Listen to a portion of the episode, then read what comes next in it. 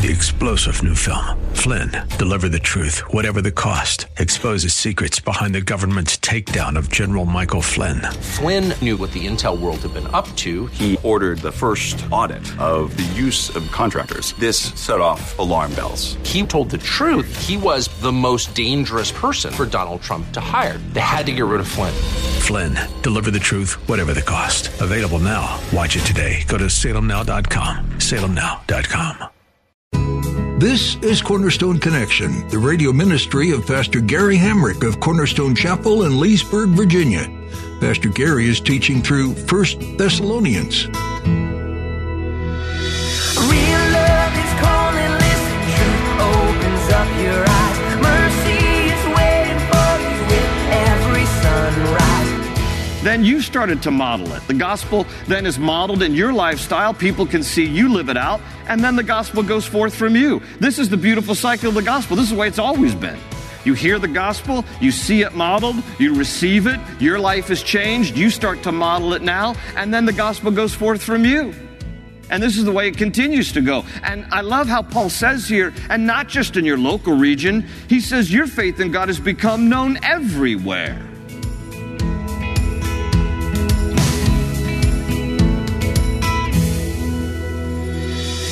When you look back at your story with God, you will undoubtedly find other believers that played a part in your faith journey. Maybe someone prayed with you, or you heard a pastor's message, or you became curious about the change you'd seen in someone who gave their life to Jesus. Whatever your story, Pastor Gary shows us that it is all a part of God's purpose and plan for furthering the gospel. God has called you into that purpose, and sharing your story is a good start. At the close of Pastor Gary's message today, I'll be sharing with you how you can get a copy of today's broadcast of Cornerstone Connection. Subscribe to the podcast or get in touch with us. But for now, let's join Pastor Gary in the book of First Thessalonians chapter one with today's edition of Cornerstone Connection. These Jewish people who didn't believe in Christ stir up trouble. You'd think that it would be enough for, okay, finally, Paul left town. Good riddance. You'd think that they might think that. No, they're going to go fifty miles to the next town where Paul goes to stir up trouble there too. And then finally, people say, Paul, you need to just go even further. And so they, they put him on a, on a boat and he goes off to Athens where he continues his ministry. But that's the vitriol in, in the Jews who don't believe in Christ. They're stirring up trouble not only in Thessalonica, but they go fifty miles to where Paul went to Berea to try to stir it up there as well. And the church at Thessalonica starts under this cloud. You've got three weeks. That's all Paul is there. Preaches the scriptures. Tells people about who Christ is. People get saved. This little nucleus starts a little church. Meanwhile, you've got all this persecution, antagonism, riots, people who don't, who don't like this good news. That's what gospel means. They don't like this good news. Now, if you... We're part of a startup church in a town that was rioting about your faith. How strong would you stay in your faith? I mean, think about it. Uh, you, you, you're in an environment where everybody around you, aside from the small group of people who have become believers with you, are angry at you. I mean, to the point where th- there's mob rioting about your faith in Christ. And this is challenging to me because I think, you know, here we are in the comfort and the coziness of our American freedom, which I'm very grateful for. The religious freedom that we have in our country, even though at times it's often being challenged in various ways. We have the luxury and the freedom and the pleasure of worshiping Jesus and following Jesus in our country, and yet we experience a little embarrassment for our faith, and we bail. This church survived because there were people who were so serious about their faith that they didn't care whether there were mob riots around them. They didn't care if their life was in jeopardy. They're going to follow Jesus. They love him so much because of his demonstration of his love for them. And sometimes I think we can get so isolated and insulated in this little Christian bubble. And we have no idea what a lot of people face for their faith. We have no idea. Around the world, even today, what a lot of people face for their faith. So how much more then should we be strong in the Lord? We have no excuse. I mean, what threats are, are we under for our faith? So why are we embarrassed about Jesus? And why do we shrink back from declaring who he is? And why are we so careful about who's going to see our Bible on our desk or in our backpack? Or why are we so concerned? You know, Paul talks about how I am not ashamed of the gospel of Jesus Christ, for it is the power of God for salvation unto all who believe, first for the Jew and then for the Gentile. Let us not be ashamed of the gospel of Jesus Christ. These people here, their very lives were on the line for following Christ. I don't think any of ours is. But this is the kind of antagonism and vitriol that was opposing them as this church started. So Paul, about a year later, is going to write to them some encouraging things about stay strong, trials will come, persecution's going to happen, you're going to be tempted in your flesh, so those things are going to happen too, but Jesus is coming, so hold on to your faith, hold on to the hope, Jesus is coming again, but in the meantime, you're going to have some trials and temptations. Now that's all the background to this. So let's go back to First Thessalonians now and take a look here at least at chapter one, verse one. Paul, Silas, and Timothy to the church of, Thess- of the Thessalonians in God the Father and the Lord Jesus Christ, grace and peace to you. That's the common introduction of Paul's epistles, grace and peace. That's the Greek and the Jewish greeting, charis and shalom to you. He says in verse two, we always thank God for all of you, mentioning you in our prayers. We continually remember before our God and Father your work produced by faith, your labor prompted by love, and your endurance inspired by hope in our Lord Jesus Christ. Notice those words, not just work, labor, and endurance, but faith, love, and hope. That's a common theme of Paul's throughout his epistles, particularly, remember First Corinthians chapter thirteen, when he talk, it's the love chapter, he talks about all these great qualities of love, and, the, and then he says, now these three remain, faith, hope, and love, but the greatest of these is love. Those, those are the, the main things about our faith, faith, love, hope. He says in verse four, for we know, brothers, loved by God, that he has chosen you, because our gospel came to you, not simply with words, but also with power, with the Holy Spirit, and with deep conviction. Now, notice again, verse four, he talks about how God has chosen you. We are chosen in him. Okay, this gets a, a bit controversial. We talked in, in our study of Ephesians, particularly about, you know, who's chosen, who's not, and how does God go about choosing. Look, again, think of this in a corporate sense. In the Old Testament, the chosen ones of God were the, is, the Israelites. And even though the church has not replaced the Israelites, the parallel is the same. God spoke about the people of Israel in a corporate sense being chosen. And when you get to the New Testament, it's no different. He speaks about the corporate church as being chosen. Those who belong to Christ are the chosen ones. Don't get wrapped around the axle with this. And people worry like God chooses them like petals on a daisy. He chose me, he chose me not, he chose me, he chose. Am I part of the chosen? Get saved and then you're part of the chosen. It settles it. It's just like, I wonder if I am. If you love Jesus, you surrender your life to him. You're chosen, all right? So let's move on.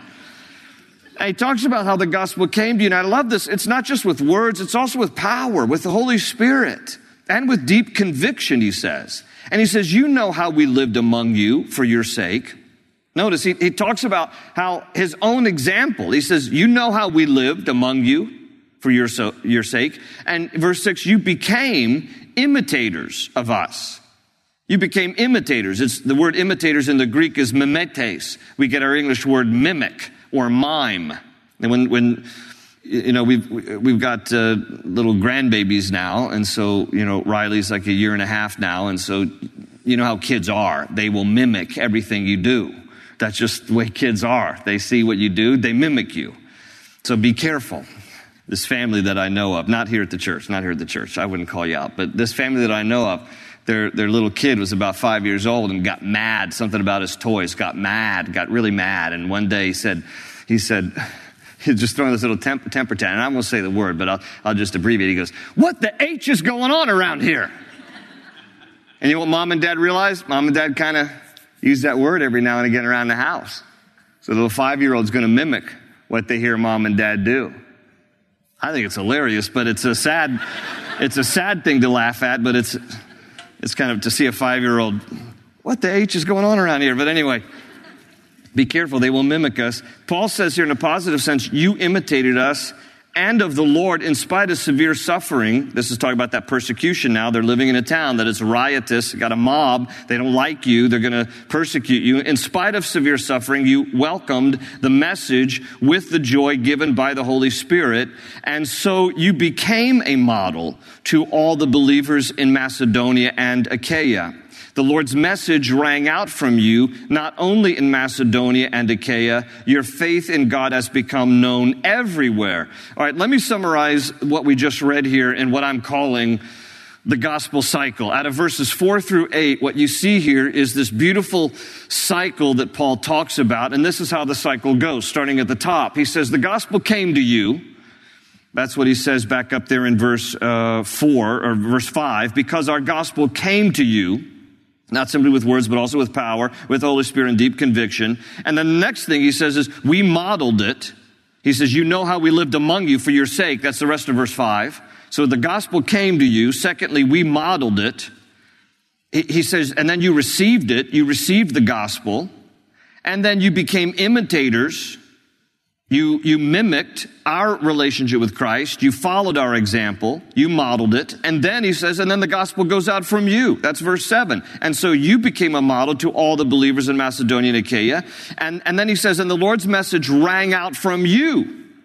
And not only to Macedonia, which is the local area, and Achaia, the local province, your faith in God has become known everywhere. So this is that gospel cycle. And this is the way it still happens with us today. The gospel comes to you. You know, if, if you know Christ as your Savior, at some point you responded to the truth of the gospel, whether it was here at Cornerstone or some other place previously, or some friend shared the truth of Scripture with you. You heard the gospel. You heard the good news about Christ. It came to you. And then it came to you because people were showing it to you, not just with words. They were living it out. You saw the truth revealed through the lives of other people as, as it was modeled to you. Then you received the gospel. You received the truth. You believed the truth. You responded to the truth. You became born again. You became a Christian. Then you started to model it. The gospel then is modeled in your lifestyle. People can see you live it out, and then the gospel goes forth from you. This is the beautiful cycle of the gospel. This is the way it's always been. You hear the gospel, you see it modeled, you receive it, your life is changed, you start to model it now, and then the gospel goes forth from you. And this is the way it continues to go. And I love how Paul says here, and not just in your local region, he says your faith in God has become known everywhere. Everywhere. And this is before the, the technology age, the information age. Their reputation had spread so far and wide that Paul said about this church, everywhere I go, people talk about you and your faith. Now, let me tell you how this challenges me. You and I need to read this and think to ourselves, everywhere we go, can people see clearly our faith in Christ? Is it a mystery to them? Or is it clear? Everywhere we go. Does our reputation precede us in terms of our faith in Christ? Now, I ask this question on two levels. I ask this question corporately, because as the pastor of Cornerstone, I constantly am wanting, and you know, to be sure, like, are we, are we making a difference? Like, is the gospel going forth from our church corporately? And then we need to ask the question individually. Now, I, I just, I get these kind of things often, and you don't get to join in in the joy. So I just wanted to share with you, in the last week, two particular emails I got just about how the gospel's going out from our church corporately, and and now through the wonder of technology, with our services all being live uh, broadcast, and then with our radio ministry around the country. So I got this letter from a guy just like two days ago who said, I'm blessed by the teaching In fact, the program that was aired yesterday, he's talking about the radio. He, li- he listens to us on the Bridge F M. It's up in New Jersey, one oh three point one. He says, I'm blessed by the teaching. In fact, the program that was aired yesterday ended with exactly what I needed to hear, having been hit recently with excessive worry over things I cannot control.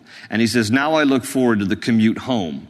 For another reason, because the program airs between six and six thirty, like drive time.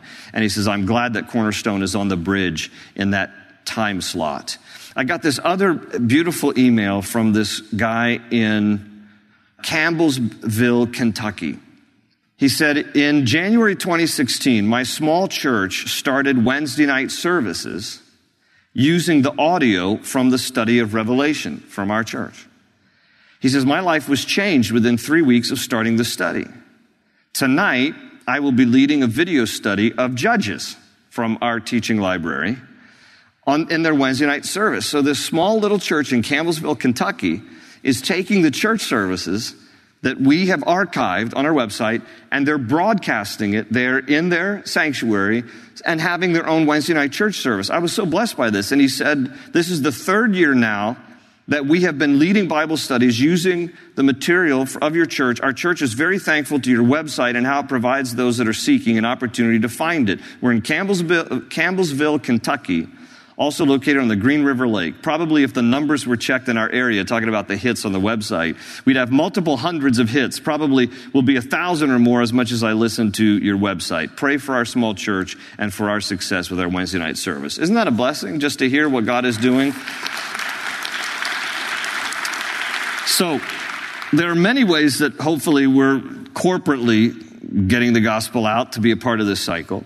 But this is a challenge to us individually, I hope, that wherever we go, we are a part of this cycle of the gospel and that our reputation as individuals is known by others as being believers. It was Benjamin Franklin who said that it takes many good deeds to build a good rep- reputation, but only one bad one to lose it. And so we have to be always conscious of our walk with the Lord and of our relationship with Him, because people are watching. And could it be said of us, as Paul said of this church and those who were a part of this church, your faith in God has become known everywhere. And he adds there in verse eight, therefore, we do not need to say anything about it, for they themselves report what kind of reception you gave us.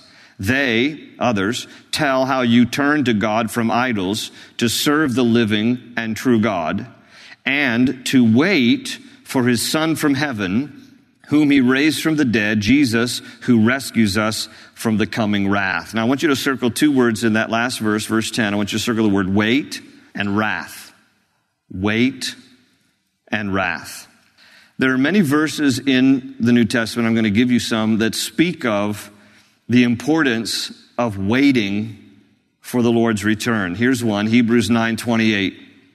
Hebrews nine twenty-eight says, so Christ was sacrificed once to take away the sins of many people, and he will appear a second time, not to bear sin, but to bring salvation to those who are waiting for him. Listen to this out of James five, verses seven to eight. Be patient then, brothers, until the Lord's coming.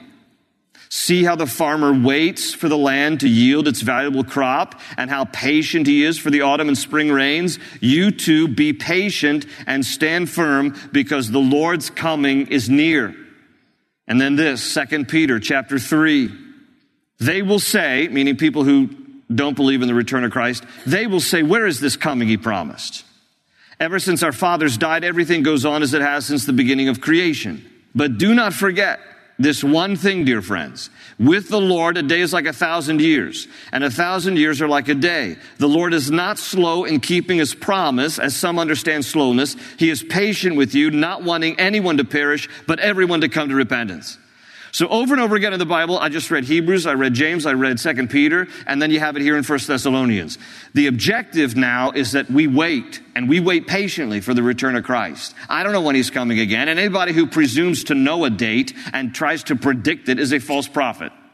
Jesus himself said, no one knows the day nor the hour for the return of Christ, Jesus said, not even the Son, but only the Father who is in heaven. So God has a divine timetable, and Jesus is going to come again when God has determined that his second coming shall appear. In the meantime, we wait. Now, why is he delaying? Why doesn't he just come back now? Why didn't he come back ten, fifteen, twenty, thirty years ago? Why is he waiting? Listen, he's waiting for as many people as possible who will surrender their hearts to him. That's why he's waiting. God wants none to perish. He wants as many to come to repentance. So he's waiting, and he's waiting patiently. But there will come a day when time is up. Time is up. Don't get too comfortable, friends. And God will say, enough is enough. I've waited long enough. And his patience will reach a limit. And then Christ will return. So we have to be ready. But his patience is extended to us. His delay is because he wants as many people to be saved, so that we can be rescued from the coming wrath. That's the other word that I asked you to circle there in verse ten, because Paul reminds us here that we're to wait for the Son from heaven, whom he raised, God raised from the dead, Jesus, who rescues us from the coming wrath. Now, the question is, what wrath exactly is he speaking of here? Is it the wrath of hell? Or is it the wrath of the Great Tribulation? Because there is a period of time, the Bible teaches, a seven-year period of tribulation that will come upon the earth. And it will be a catastrophic event, series of events for seven years. The earth itself will be completely, completely devastated by the judgment of the Lord. So is Paul saying here, hey, Jesus is coming again, so wait patiently because you're going to be spared from the wrath of hell? Or is he saying you're going to be spared from the wrath of the second, of, of the tribulation? Yes. I mean, does it matter? I mean, whatever wrath and whatever form the wrath comes, I want to be rescued from it. Amen? I want to be rescued from the wrath. If it's the wrath of hell, thank you, Lord. You died for my sins to rescue me from the wrath of hell. Or is it the wrath of the second coming? I think, and most Bible scholars believe, that in the context of all of this discussion about the second coming, that the church will be rescued by the Lord prior to the tribulation. Well, there's three people glad about that. And I join in the applause. But if you'll glance ahead to chapter five, and, and we'll get into more details when we get further into this letter. But if you'll, if you'll look into chapter five, he speaks about this coming wrath. He, he gives like a um, a preview of the tribulation. In chapter five, verse one, he says, now, brothers, about times and dates we do not need to write to you, for you know very well that the day of the Lord will come like a thief in the night. While people are saying peace and safety, destruction, that's, that's the inference to the seven years of tribulation, destruction will come on them suddenly as labor pains on a pregnant woman, and they will not escape. Okay, there's a coming wrath of God, and we'll, we'll talk, when we get to chapter five, we'll, we'll parallel it with the book of Revelation. So we'll get into a little bit of Revelation when we get further in this letter. But glance further into chapter five, verse nine, because this is a great verse. This is a great verse from verse nine to chapter five. For God did not appoint us to suffer wrath, but to receive salvation through our Lord Jesus Christ. Okay, now I know plenty of Christians, and we'll get into this more later in, the, in our study. I know plenty of Christians who believe in, in the position of what's called post-trib, post-tribulation, which basically means that there are Christians who believe, some, who believe that Christians go through the tribulation period and then they get rescued by Jesus. But I like First Thessalonians five nine.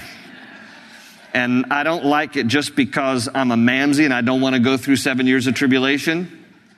I like it because I believe theologically, contextually, doctrinally, it makes the most sense that destruction's coming upon the earth. Oh, by the way, God has not appointed us to suffer wrath, but to receive salvation through our Lord Jesus Christ. So there is a rescue that happens for the church. Always an open ocean, jump in and you'll find the cornerstones, your connection, run towards your new life. We're so glad you joined us for this edition of Cornerstone Connection, as Pastor Gary Hamrick teaches through the book of First Thessalonians. If you're interested in hearing this message again or others like it, feel free to visit our website at cornerstone connection dot c c. You can also download our mobile app so you can have these teachings with you on the go. This is a great way to keep up with Pastor Gary's studies and to have encouragement from God's Word at your fingertips. Find a link to download the app for your iPhone or Android device at our website, cornerstone connection dot c c. Once there, simply look under the Teachings tab. You can also learn more about the church this radio ministry originates from, Cornerstone Chapel. We'd be excited to meet you if you're in the area. You'll find all you need to know about service times and other information on our website. Again, that's cornerstone connection dot c c. We trust you've been encouraged by today's teaching from the book of First Thessalonians, and we encourage you to read over today's message on your own, and then make plans to join Pastor Gary again for more from this New Testament letter right here on Cornerstone Connection.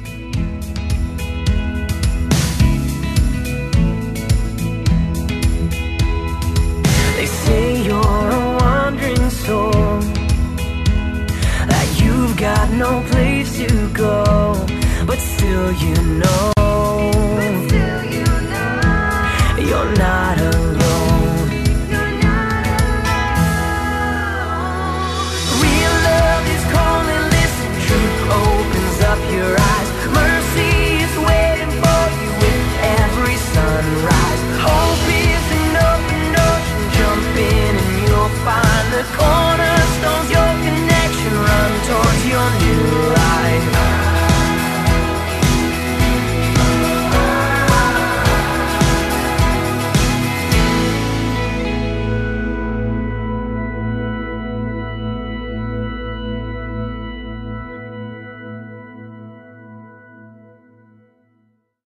Three-star General Michael J. Flynn, head of the Pentagon Intelligence Agency, knew all the government's dirty secrets. He was one of the most respected generals in the military. Flynn knew what the intel world had been up to. He understood its funding. He ordered the first audit of the use of contractors. This set off alarm bells.